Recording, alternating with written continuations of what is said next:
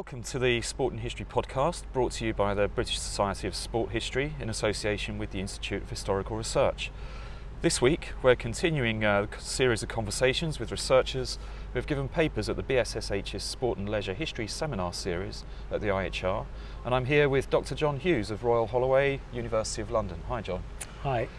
John is reader in German and cultural studies at Royal Holloway and has wide-ranging research interests taking in the field of modern German and Austrian literature and film, in particular during the interwar period, and in cultural and media responses to sport and leisure in the German speaking countries.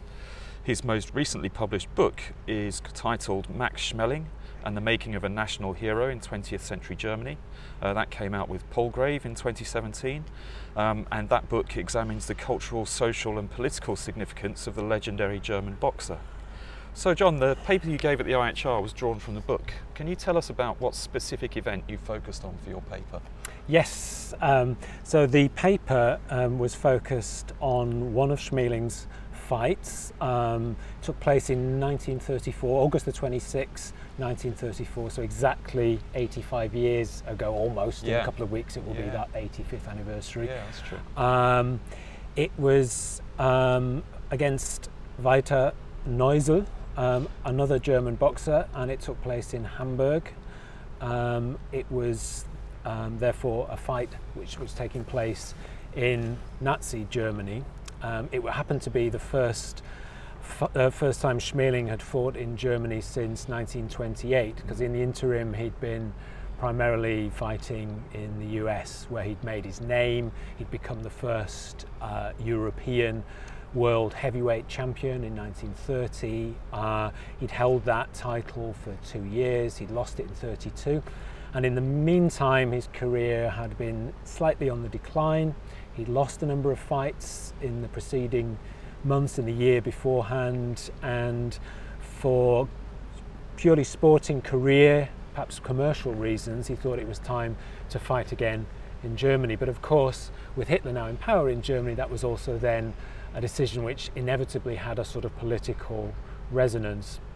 Um, with another up and coming boxer, Neusel, now Yeah. on the scene, he was a little bit younger than Schmeling. Uh, so Schmeling was 28 in 34, Neusel was 26. His career had started quite a lot later in 1930, but he'd already made a little bit of a name for himself. He'd also been fighting in the US, in New York, uh, in the year beforehand. And so Germany had these two big name heavyweights. The idea was that they would stage a, a, a, a fight on a grand scale, a Yeah. scale which was designed to match the, the, the scale of the big fights which had taken place in the US in the 1920s, for example, with Jack Dempsey, Mm. uh, which had been the biggest boxing matches ever staged. Uh, box, uh, um, Dempsey's first fight against Gene Tunney, for example, And- 26 Yeah. uh, over 100,000 people, as many as 120,000 people in attendance. So the, those were the legendary fights that the organisers in 1934 in Germany were aspiring to somehow match. Yeah. Um, so those that was, if you like, that if you like, is the commercial background. But what I was interested in exploring is how this event also became subject to political exploitation in the first full year of Nazi rule in Germany. And Schmeling, of course, is remembered uh, not just as a, um, a sort of legendary boxer, but as someone who was appropriated by the Nazi regime. I mean, m- many of the listeners to this will probably have heard of uh, Schmeling's fights against Joe Louis, which took place a Yeah. few years later. Schmeling beat Louis in 36. They had a rematch in 38, which was actually a title fight because by that point Louis was the world champion, and Schmeling lost comprehensively in the rematch. Often remembered as you know the, the fight of the century. Yeah. It was it was listened to on the radio by many millions of people around the world, and is remembered not just as a sort of triumph for Joe Louis individually, but somehow a symbolic triumph, uh, a triumph for Black America over a white man, but but also for uh, um, democracy over fascism, and it was read in a number of other symbolic ways. But the focus of my paper was was therefore on an event that took place some four or so years before that, in the lead into that, also in the lead into the Berlin Olympics. Yeah, yeah. So the Nazis were at this point beginning to think about the political potential, the uh, diplomatic potential of staging international sport and also being seen to be successful on the international sporting Yeah. stage. And this was their first real attempt to make a go of that. So this was a, a politicised occasion. I'm interested in the status of boxing because Yeah. um, I remember you telling us that Mm. boxing was a relatively new sport in Germany. In Germany, yes. Yeah. Obviously, in the 19th century, it had emerged as a sort of codified, organised sport.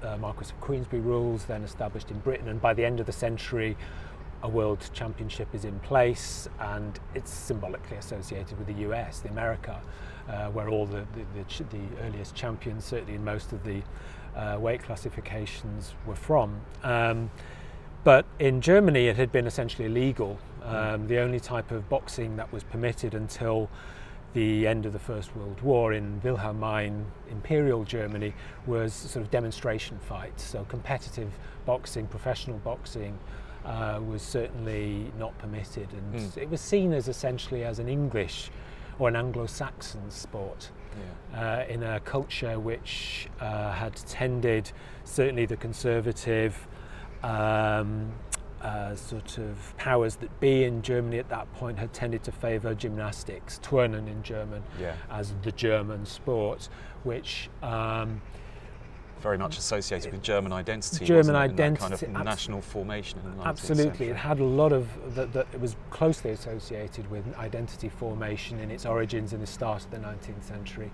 But um, it, one of the interesting things about the way gymnastics was understood and practiced in Germany is that it was non-competitive, at least in theory. It was there as a, means of training, of building character, and by extension, building national character. Mm. And it was also gendered, undoubtedly. It was a, a sport for men or, or, or um, uh, an activity for men because they did distinguish between sport on the one hand and gymnastics on the other. They didn't necessarily see the two as belonging to the same category. And that shifts then at the end of the First World War. Boxing is legalized, the first sort of um, professional fighters emerge. Interestingly, many of them had, uh, had experience, had learned to box in the British context. They'd been interned as enemy aliens in Britain during the First World War. Many of them had spent the war on the Isle of Man, the Mm. internment camp there. Uh, they came back to Germany, uh, this group, and uh, essentially established very quickly um, a scene around boxing, which over the course of the next 10 years, through the 20s, uh, emerged into a, a massively popular sport uh, in its own right in Germany. And in Uh, fact, both Schmeling, yeah. Schmeling, Schmeling, yeah, yeah, and uh. Neusel yeah. Went overseas though, didn't they, to pursue their careers? They did eventually, Yeah. but both started their careers uh, and learnt the sport in Germany. Mm. So um, Schmeling was originally from Hamburg.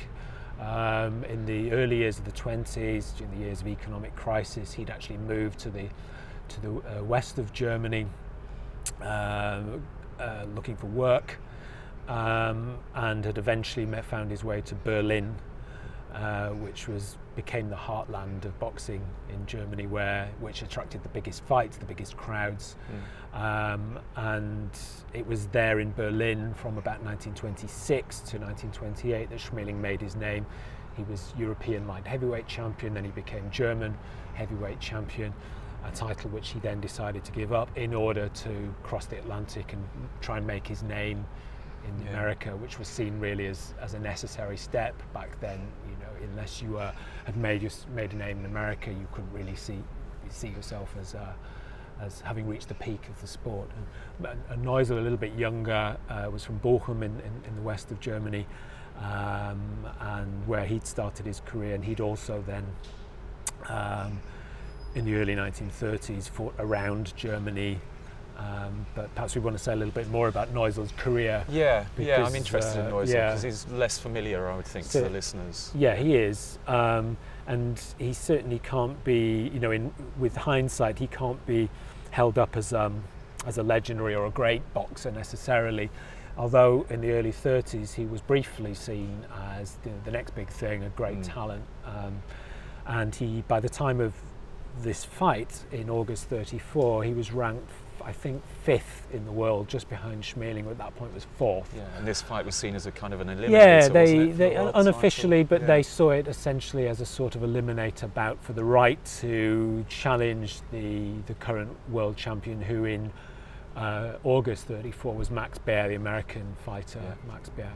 Um, but just backtracking slightly, um, and especially thinking about what uh, had happened in 1933. Mm with Hitler coming to power, I mean, I think everybody will, will have some sense of what that meant for German society. Um, Hitler not only uh, takes control politically, but tries to extend political control into almost all areas of public life yeah. in Germany. That extended obviously to um, uh, the media, uh, to education, to law, uh, to um, almost all aspects of civil and public life, but it also included uh, sport, sport, and leisure. Um, yeah. sport and leisure, very much so. So the sort of organising bodies um, for all the, the major sports essentially f- were obliged to fall within the the influence came within the influence of the Nazi Party, had been centralised under this pro- uh, policy of Gleichschaltung or political synchronisation. Mm and certainly within a couple of months of Hitler coming to power in the spring of 33, the major representative bodies, uh, organizations for boxing in Germany had declared essentially themselves for, for Hitler and for, mm. for uh, National Socialism and had fallen into line with the expectations, and amongst those included the exclusion of Jews. Yeah, yeah, I wanted to um, ask you about that. Participants and managers. Yeah, um, that's a very significant role in, in uh, uh, in Neusel and Schmeling's career. It, it, it, does. It does. Um, obviously, this was. I suppose, yeah, I mean, it, it was a, not- a, notorious moment. It was the start, really, of the path which would eventually lead to the Holocaust. Yeah. You know, the systematic exclusion of Jews, German Jews, from um, public life, and it started in, I suppose, in in, in smaller ways and it's, you know, eventually then through through legislation, Jews were being were stripped of their rights as citizens, and eventually, of course, subject to to active persecution. Mm. But in 33, one of the ways in which this happened was then preventing them from working in certain areas, and that included in in in sport. So, by excluding, for example, Jews from the uh, Federation of German Boxers, which was the the federation for professional boxers in Germany, uh, if you couldn't be a member of that, then you couldn't fight in Germany as a professional. So yeah. in one in that one moment in April 1933, all German Jewish boxers were, were, robbed of their careers essentially, and at the same time, German managers were German Jewish managers were essentially prevented from working. Now that had profound effects, obviously for German Jewish boxers. Uh, some of them just gave up the sport. One or two, if they had the means, emigrated. Yeah.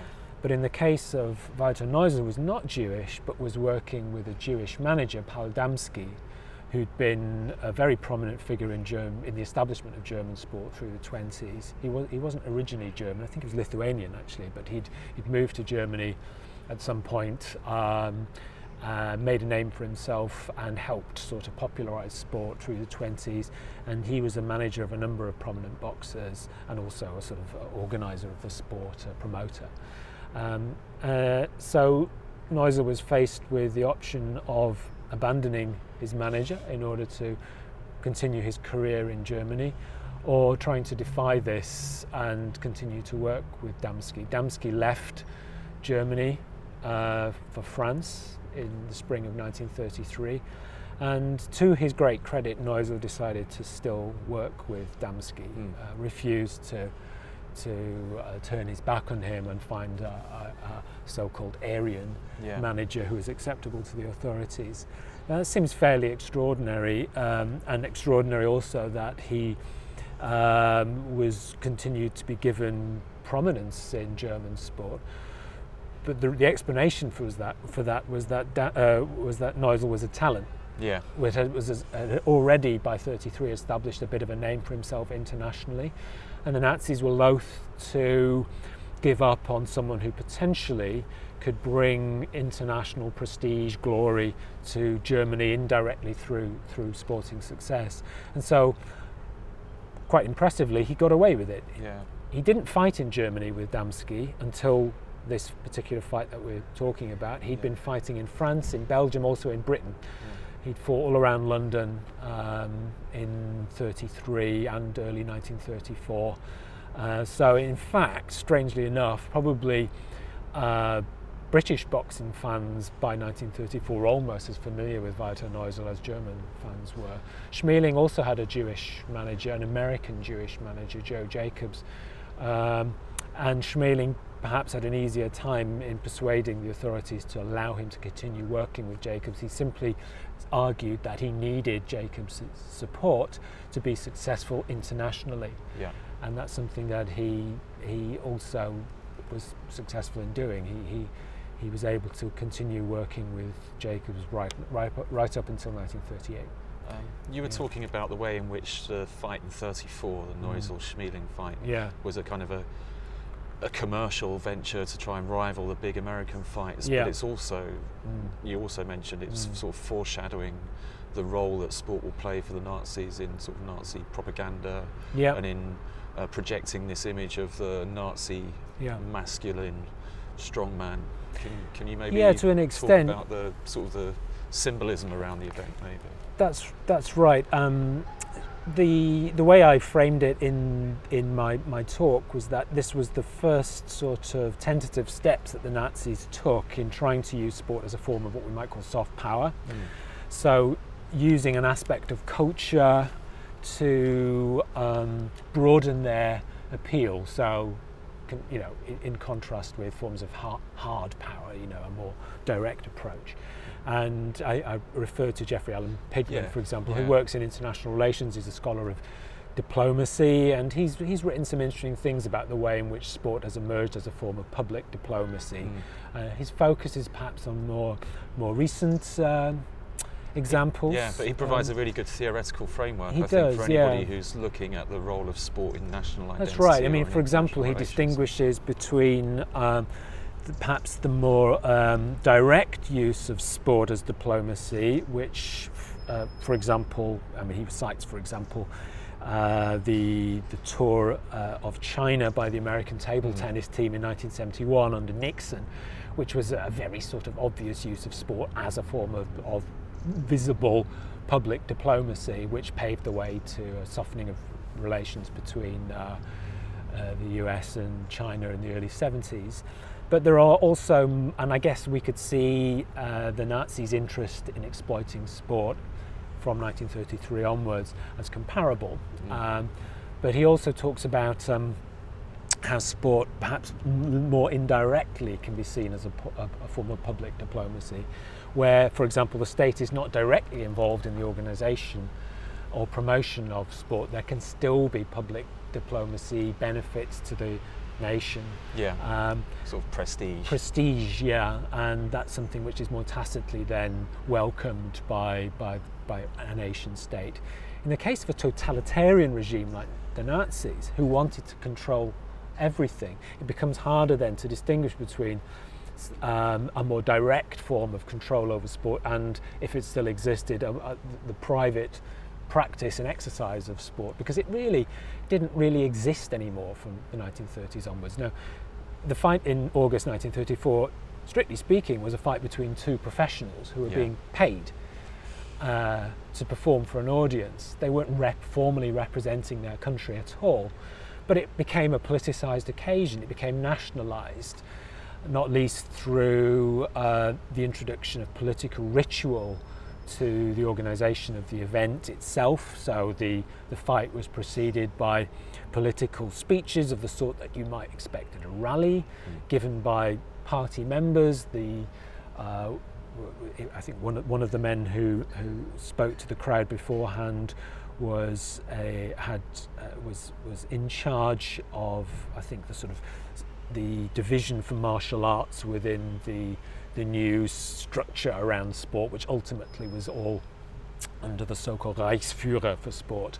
So, you know, this Führerprinzip, the, the, the leader principle, which ultimately then fed up like a, like a sort of pyramid to, to Adolf Hitler, was sort of practiced in this way in Germany. There was a leader for everything. And one of those, those political leaders for boxing was, gave a politicized talk to the crowd or speech to the crowd beforehand the crowd was expected to uh, respond to, for example, the public performance of the Sieg Heil, the Hail Victory, mm. Which was always done in triplicate. So Heil, Sieg Heil. You imagine the, the this highly politicized atmosphere and atmosphere the, beforehand. The presence of the brown shirts as well. That's right. The, so the the organisation, the, the practical organisation of the event, the security around managing the event, which had an attendance of close to 100,000, at least 80,000, quite, quite probably a little bit more than that, which makes it the best attended uh, boxing match in European history, probably. I mean, there may be a few, a few rivals, rival contenders to that now. Anthony Joshua's yeah, fight against Klitschko yeah. was certainly had a, a, similar attendance, but it's quite possibly a little bit a li- fell a little bit short of w- what was seen in Hamburg. Mm. Uh, but regardless, that took a lot of organising, and the security was handled not just by the police, but also by the SA, the, the Sturmabteilung, so the, the, the brown shirts, who, you know, they had auxiliary police powers from 1933, but they weren't trained police officers, they were political paramilitaries, and they were very visible in the organisation of the event. And the crowd itself um, had had their tickets subsidised. That was quite widely publicised in the media, not just in Germany but internationally, in Britain and America and in other countries that were reporting on the build up to this, this, this sort of spectacular grand event. Um, so the so-called Kraft durch Freude, the Strength Through Joy organisation, which so-called velvet glove of the, na- the, the National Socialism, which subsidised cultural events, trips, um, museum visits, gallery visits, concerts, but also attendance at sports for the masses. Um, they laid on trains from Berlin and other parts of, of Germany. Tickets were capped at a very low price. I was reading um, in some of the reporting around the event that anyone found, any ticket touts found um, on the day or the, the day before trying to sell tickets for inflated prices were to be arrested immediately and would pro- probably face a fairly severe punishment at the hands of the SA. So they, you know, this was um, this was not an ordinary sporting occasion, and I, and I guess the Nazis were had an eye on uh, the propaganda potential in two ways. One, in promoting um, prom- or being seen to be able to promote sport in the sort of grand way that the Americans had, had already pioneered, uh, to match the Americans in that respect.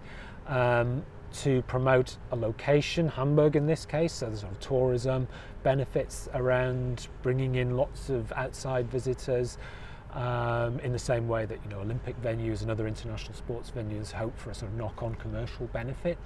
But somewhat paradoxically, we also see in some of the discourse around the reporting of the, the, the event, we see the desire to, quite an aggressive desire, not just to match the Americans, but sort of beat the Americans at their own game, yeah. to be seen to be better, to be seen to be superior. Um, and the, the sort of slightly longer term hope expressed by some of the organisers was that um, German uh, Germany would be able to establish itself as a new sort of uh, uh, heartland for boxing, to, to take that away from America and make Germany the, the ba- international base for symbolic home yeah. of, of, boxing. So something that just 10 years previously had been seen as a very uh, Anglo-Saxon or American sport, they were now sort of Germanicizing and trying to claim for for Germany. And, and that really that yeah. really sets up the significance of the yeah. Joe Louis fights, doesn't it? it does, yeah, that's right. So certainly a- after Schmeling wins against Joe Louis, so two years later, um, that was even though um, Schmeling beat Neusel, that was a return to form of sorts for for, uh, for Schmeling. Um, Neusel retires, I think, after the end of the ninth round, um, taking, taking quite a beating. And everyone's quite surprised, brings back to form, and then he, he wins some more fights, he becomes a contender again. But no one really believes he's going to beat Joe Louis, mm. who burst onto the scene as, as not just a, a contender, but as was widely seen as being a, a sort of phenomenon a fighting machine. He's often slightly dehumanized in the reporting of yeah. his early career as this sort of inhuman beast almost. It's quite racialized as well, a lot yeah. of it. But he's, he's seen as formidable, and no one really believes Schmeling's going to come over. He's quite a bit older than Louis. Most people still basically believe his best years are behind him. And then, to everyone's surprise, he beats he beats Joe Louis, um, wears him down, knocks him down in the third or fourth round, and, then wears him down and knocks him out. And this is, you know, takes everyone's breath away. His fans are absolutely aghast at this. Um, there are even conspiracy theories around how it may have happened, but it was simply an excellent performance by Schmeling on the day. I mean, doing some of the things that he'd, he'd always done, working in a systematic way. He famously identified a, a sort of a strategic weakness in Joe Louis's game, tended to drop his right, uh, sorry, he dropped his left after right. jabbing, which left a sort of micro opening for Schmeling to land a right, which Schmeling it really was a one punch boxer. I mean, right. he could land a very hard right, and that's what he did, and, that, and he managed to he managed to beat Joe Louis in that way. Um, took everyone by surprise, but the Nazis were determined to capitalize on that. And then it's really from that moment in June 36 onwards that the propaganda machine around Schmeling is ramped up and he starts to be presented not just as a successful individual sportsman of whom Germans could be proud, but a semi representative figure.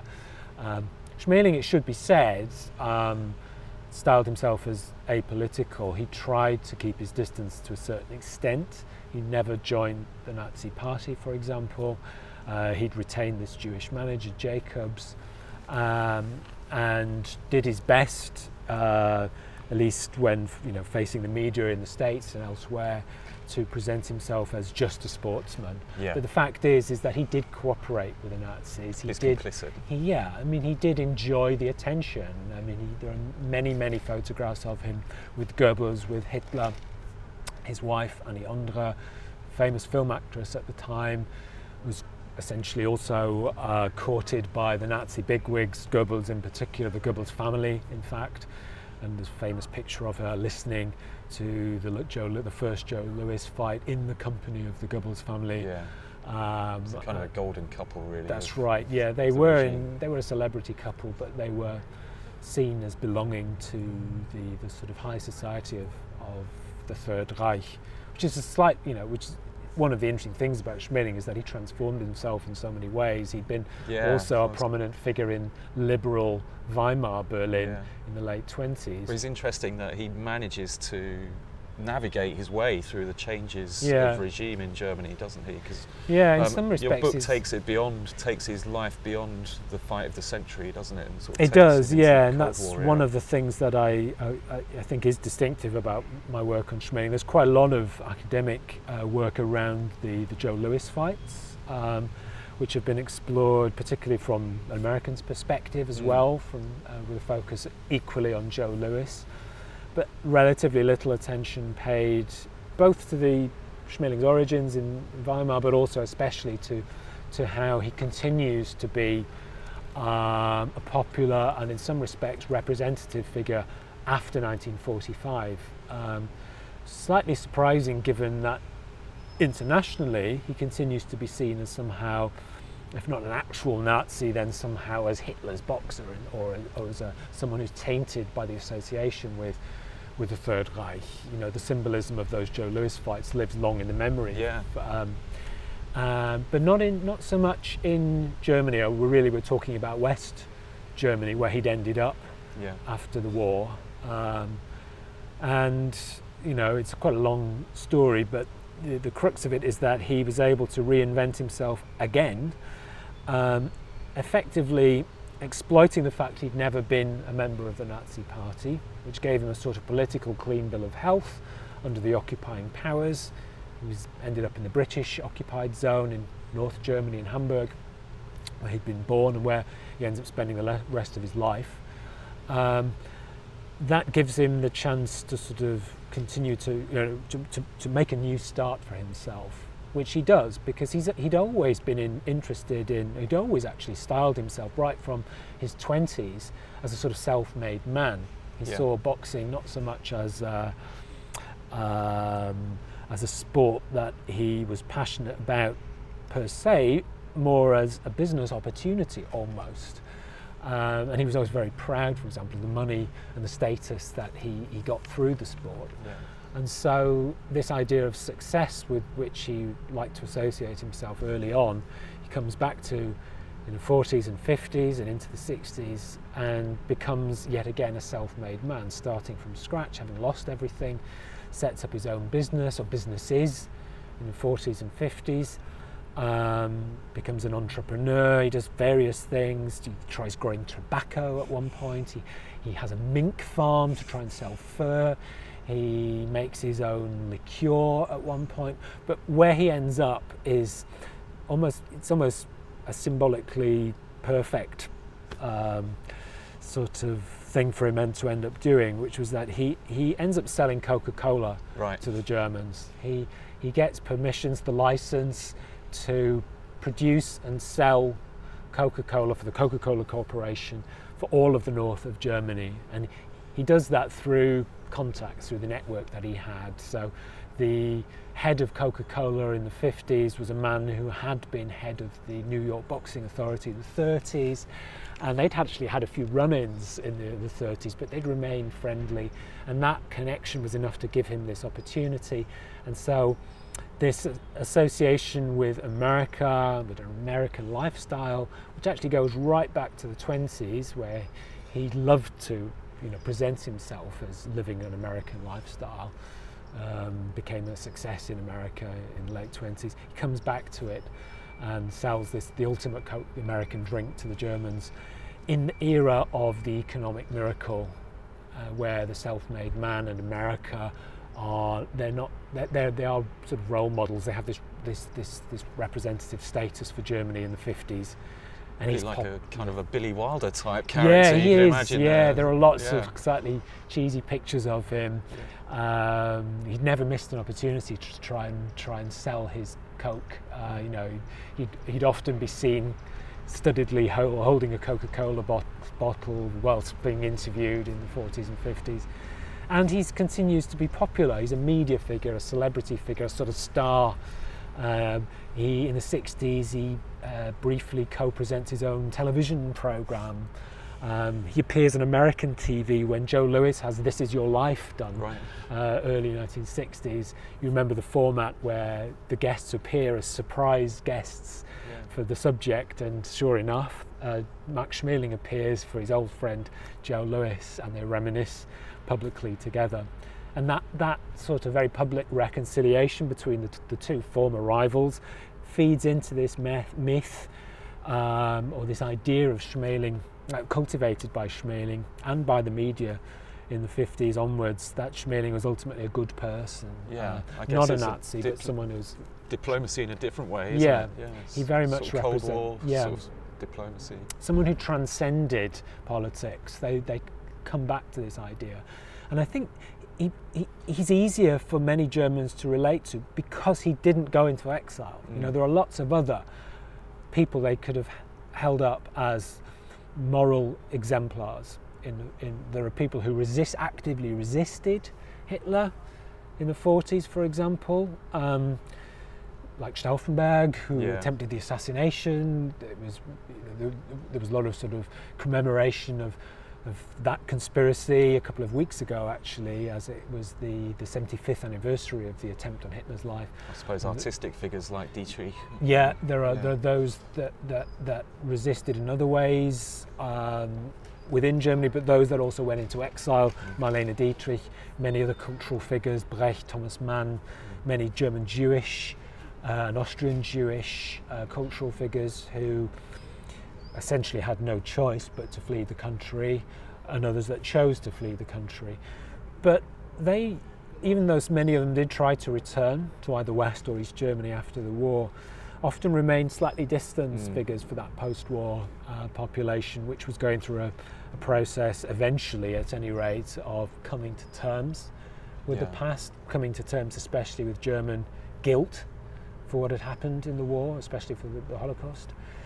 Um, Schmeling had never gone away. He'd, he'd been a presence through the 30s. He'd been popular, and if other more overtly political figures were really impo- became impossible after, after the war, Schmeling had no real problem because sport, rightly or wrongly, and wrongly really, was perceived as being being apolitical, Yeah. and so he was someone who could salvage his reputation relatively straightforwardly, and then of course reinvents himself as this sort of self-made man, this capitalist figure, uh, selling coke to the masses in the 50s and 60s. Yeah. It's interesting talking about those cultural figures because um, Mm. one of the other people that you've been interested in as a researcher, I Yeah. believe going back to your PhD, that's um, right. was Joseph Roth. Yeah. Or Roth. Oh, Roth, yes, Roth, but okay. R-O-T-H, yeah, like Philip Roth, Yeah. the same surname, but yeah, But I'm really, German, yeah. I'm kind of interested in him because my son actually introduced me to the Yeah. Radetzky March and Right. said to me, "Dad, you Yeah. must read this book. Wow, It's an yeah. amazing book." And uh, and I really loved it. You know. Yeah. um, and maybe you could talk a bit about uh, Roth and why he's such an interesting writer. Yeah, happily. I mean, I, I always seem to, tr- I try to find a, a way of mentioning Roth in almost everything I do, and, and I do indeed quote him in the Schmeling book, actually. I, he wrote a, a poem in the early 20s when he was, um, he's best, he's remembered as a, as a, as a novelist, probably, Yeah. the author of the Radetzky March, 1932. But he started out as a journalist, and he was at least as productive as a journalist as he was as, as a novelist. The, you know, the collected works, the journalism section is actually slightly bigger Yeah. than the fiction. So he wrote in the early 20s when he was incredibly productive as a journalist. He wrote this uh, poem, satirical poem, poking fun at the trend to take sports stars and athletes very, very seriously Oh, okay. in culture. Um, of, of seeing people like Schmeling, he, Schmeling's not mentioned in the poem, but another popular boxer, Hans Breitensträter, who was you know a, pre, a precursor of Schmeling in the early, early first wave of German boxers to emerge in the 20s. He was amongst the most popular. Um, of seeing him as, as, as culturally important as someone like Goethe. Mm. Um, and so, so Roth was an astute cultural commentator, but he always remained quite sceptical about sport, and he clung to this, this idea of there being a division between intellectual life and, and, and physicality Yeah. uh, which underpinned that's a long-standing tradition in German sort of thought and even philosophy. You know, Geist, spiritual, the spiritual, but also the intellectual on the one hand, and you know, the, the, the crudely physical on the other. And so he, he sort of conforms to that. Um, so I, I, I cite him in a slightly negative way in the Schmeling book. But yeah, my my first um, research interest, I suppose, uh, as a PhD researcher, and then in the first years of my career was in, in Roth as much as a journalist as a, as a novelist. So he's remembered as the, the author of an historical novel about the Habsburg Empire. The decline of a family maps onto the decline of an empire, essentially. The Trotta von Trotta family, uh, fictional family, whose who three generations of which are followed through um, the final years of Austria-Hungary, culminating in the, the, the First World Yeah. War. It's a very It's, it's funny it's a- book. It's a funny, Yeah, but you kind of really, lyrical- it's, it Yeah, really kind yeah. of, in, it, you feel like you're in that world, don't you? That's right. reading That, that's the world in which Josef Roth had been born, essentially. Not Vienna, but Galicia. So a, a part of the, the far the far eastern end of the Austrian-Hungarian Mm. Empire.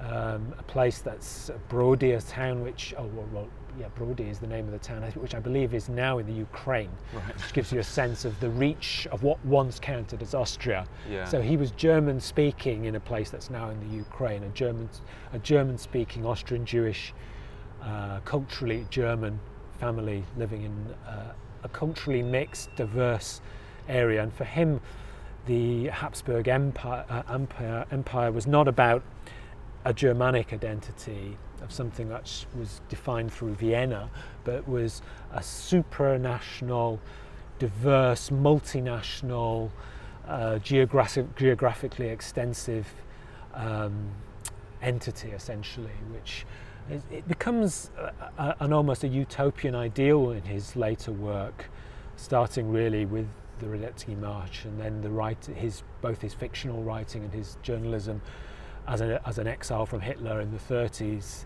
uh, commentating what he saw as this this this disaster to to befall Europe, and he even goes so far as to imagine there might be a return of the empire. Mm. You know, he mm. supports the, the monarchists who are relatively obscure, conservative uh, political group in the 30s. Um, Empire's very unfashionable now. Yeah. in a way, empires, if they're baggy enough, can uh, can allow multiple identities for people, can't they? That's right. That that that that's what he was championing in his work. I mean, he'd started out being much more left wing and styling himself almost as a socialist, essentially.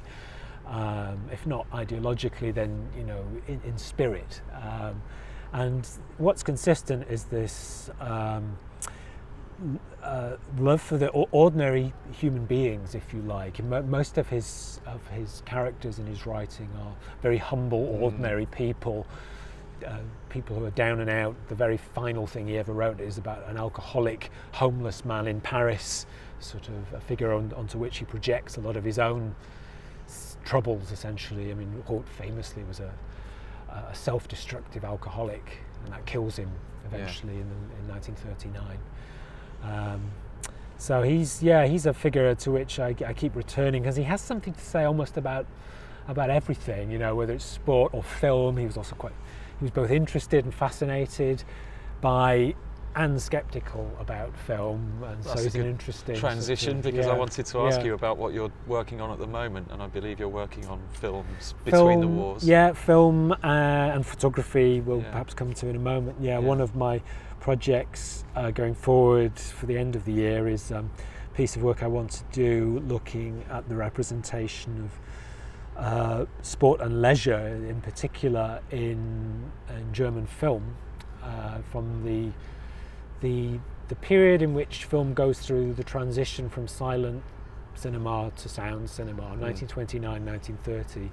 So there are three films that I'm interested in comparing, and they're all in different ways portray sport and leisure activities in Berlin yeah. in this period. The first Mutter uh, um, um, uh, uh, Mutter Krause is a film from 1929, um, which uh, was made by the Prometheus Film Company. It's a left-wing, communist-backed, in fact, uh, film company, which um, made some interesting films in this period, sort of broadly realist films, and this film which documents a sort of social tragedy, um, uh, exploring homelessness and uh, unemployment, especially in the late Weimar period, also shows us the different ways in which sort of um, leisure spaces, so dancing, sports, um, fairgrounds, things, spaces like that, these heterotopic spaces, that's sort of Foucault's term yeah. I, I, use. I use as sort of to count, counterbalance to, to the world of work or unemployment, if you like. And we see something similar in the other films that I'm, I'm going to be looking at, um, which include uh, People on Sunday, Menschen am Sonntag, which is probably the best known of the films and Kuhle Wampe, which is also quite a well-known as early sound film for which Bertolt Brecht had written the screenplay, a film which was fairly swiftly banned, in fact, in 1932, 1933, for political reasons. This was the period in which communism was being touted as the, the real threat facing Germany, something that the Nazis exploited. Yeah. And so, after, of course, after the Nazis come to power, they they you know, pull the wool, wool over everyone's eyes, really. They, they, they pretend that there is a, a real imminent threat of a Bolshevik revolution in, in Germany and all these countermeasures, these measures which deprive people of their fundamental rights, were necessary to prevent that. And that, that, that, all that agitation starts in the, the, the preceding years which is when these films were being made. Anyway, that's a, probably an article which I've just started yeah. working on. But you're also working at the moment, I believe, on, a, on Yeah. an exhibition that you're putting on at Royal Holloway. Yeah, that's the other thing I just would, would like to mention, maybe promote a little bit of advanced Yeah. promotion. Um, I'm working with uh, the British sports photographer Peter Robinson uh, on an exhibition, sort of almost a retrospect, a retrospective exhibition of his of his career, um, which will be on at Royal Holloway's exhibition space from April to the end of June, maybe even into July 2020. And Peter Robinson was born in 1944. Um, started his career in the 60s. Uh, is best known uh, as a, a football photographer. Uh, so over 50 years of incredible work documenting football in Britain and around the world. Um, so it goes beyond my interest in the German context. I was introduced to him by a friend of a friend. We had this opportunity to do an exhibition at Royal Holloway. We got together and thought, why not? And what's interesting about Peter's work is that, yes, he's got some incredible iconic shots taken at World Cups. He's taken photographs at just about every World Cup from 1966 to last year's World Cup in Russia. He was just recently at the Women's World Cup in France and has taken some absolutely stunning work that we'll be displaying in the exhibition. Um, yes, he's got some fabulous action shots of the sort that you might think of when you hear football photography, but he's also, in my uh, in my eyes, a, a photographer with a very, very distinctive eye, which extends almost into uh, social documentary on the one hand and aesthetic geometry abstraction on the other. And we'll be we showing just what a versatile and extraordinary photography really is. So, as much of uh, we'll be focusing as much, I think, on his um, documenting of fans as of players and of places as of the actual game. So stadia, stadia as topographical spaces, but also as places within lo- localities. Mm. He's got this incredible eye for showing us how football stadia often belong to communities with specific identities. There's an amazing photograph he took in Belgium where um, in the foreground the football stadium filled with a crowd and with a game going on is visible and in the background and it's slightly foreshortened because of the lens that he's used is a looming mine with with the you know you know the, the huge sort of Yeah. industrial infrastructure of a mine so you can ve- you see very very clearly that link between the working class community miners and the, the, the location of the football ground Sounds very much like Yeah. where I grew up in the northeast, Yeah, where abs- each pit village would the football Yeah. ground would be a central feature of the. That's of the town yeah. or the village. That's village. right, and you get the same in the west of Germany as well, which you know, it, the, in the uh, Ruhrgebiet, the, the Ruhr area, which is the coal mining area of Germany. Places like Essen used to be big name football clubs, not so much anymore, but uh, that's what mining towns as well. So you get that in, in Peter's work. So we're really looking forward. We're just just in the process of it's almost an impossible task, but of trying to narrow down the images that we're going to be Sounds focusing fantastic. on. So Uh, maybe that's something we can revisit on the podcast next yeah, year. Yeah, I mean, Maybe I hope so. I mean, along, it's not absolutely. Yeah, that would be that would be great. Um, he's based up in Leicestershire, but he will be coming down to Royal Holloway and the London area uh, during the show. Um, we'll be doing a few sort of, hopefully, a few events around the show, some talks, uh, both academic and more sort of practical as well, like a masterclass with Peter, hoping to involve our student body at Royal Holloway, but also attract a, a wider audience too. I mean, it's going to coincide with the Euro 2020, the climax of the European Championships next year, with the semis, and I think the final happening in Wembley in July. So hopefully a bit of the, the buzz around football will will feed into. Yeah. you know, So listeners should be putting that in their diaries definitely, now. and, yeah, uh, yeah. planning to get down to Yeah, London yeah. in uh, 2020. Well, thanks very much, John. It's been a really fascinating chat, and um, as I said, we'd love to have you back for a future seminar at the Yeah. IHR. Um, Yep. But also, I'll Be bring my delighted.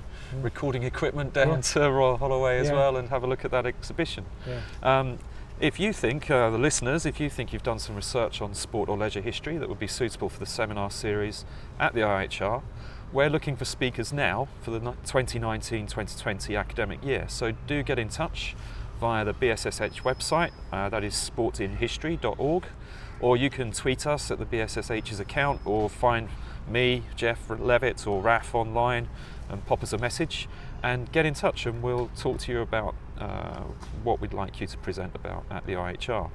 And that's all for this episode. So until next time, it's goodbye from both of us. Goodbye.